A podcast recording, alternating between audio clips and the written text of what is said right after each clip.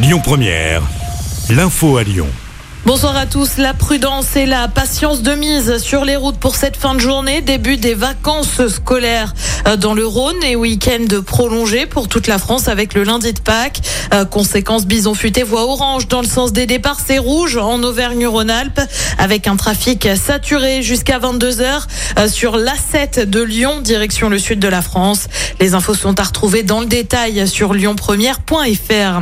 L'actu, c'est aussi cette nouvelle journée de mobilisation annoncée jeudi prochain partout en France. Le 13 avril, donc, à la veille de la décision du Conseil constitutionnel.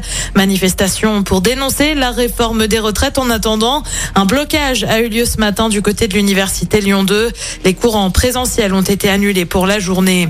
Elisabeth Bornel réaffirme sa position sur la réforme et indique vouloir maintenir le cap fixé par le président. Elle prône toutefois l'apaisement et appelle à une période de convalescence dans le journal Le Monde. Un véhicule de la police incendié, ça s'est passé euh, du côté de Vénissieux dans un post Facebook. L'Alliance de la police nationale évoque des faits qui se sont produits euh, dans la nuit de mardi à mercredi. Le véhicule aurait reçu un cocktail Molotov. Personne n'a été blessé. Euh, selon les enquêteurs, l'acte pourrait être en lien avec des interpellations dans le quartier des Minguettes qui ont eu lieu le jour même. Un lien qui n'est pas encore formellement établi. Un grave accident hier soir du côté de Valdouin. Une voiture a fait une sortie de route vers 21h30.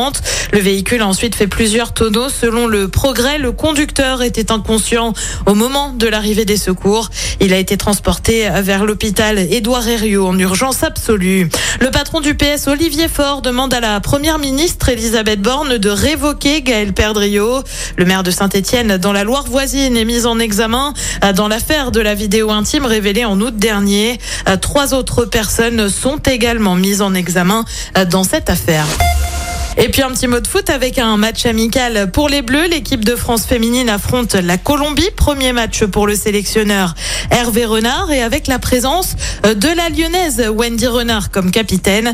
C'est à partir de 21h10 un match qui se joue à Clermont-Ferrand pour la Ligue 1. Et eh ben il faut attendre dimanche hein, pour l'OL. Les Lyonnais accueillent Rennes à 13h, 30e journée du championnat. Ce matin, les Bad Guns, principal groupe de supporters, ont annoncé euh, qu'ils allaient boycotter la rencontre. Cela fait notamment suite à l'élimination de Lyon en demi-finale de Coupe de France et aux mauvais résultats en championnat. Et puis autre match à suivre ce week-end en basket cette fois. L'Asvel affronte Gravelines Dunkerque euh, pour la 28e journée de Betclic Elite. C'est là aussi dimanche et c'est à partir de 17h. Écoutez votre radio Lyon Première en direct sur l'application Lyon Première, lyonpremière.fr et bien sûr à Lyon sur 90.2 FM et en DAB+. Lyon Première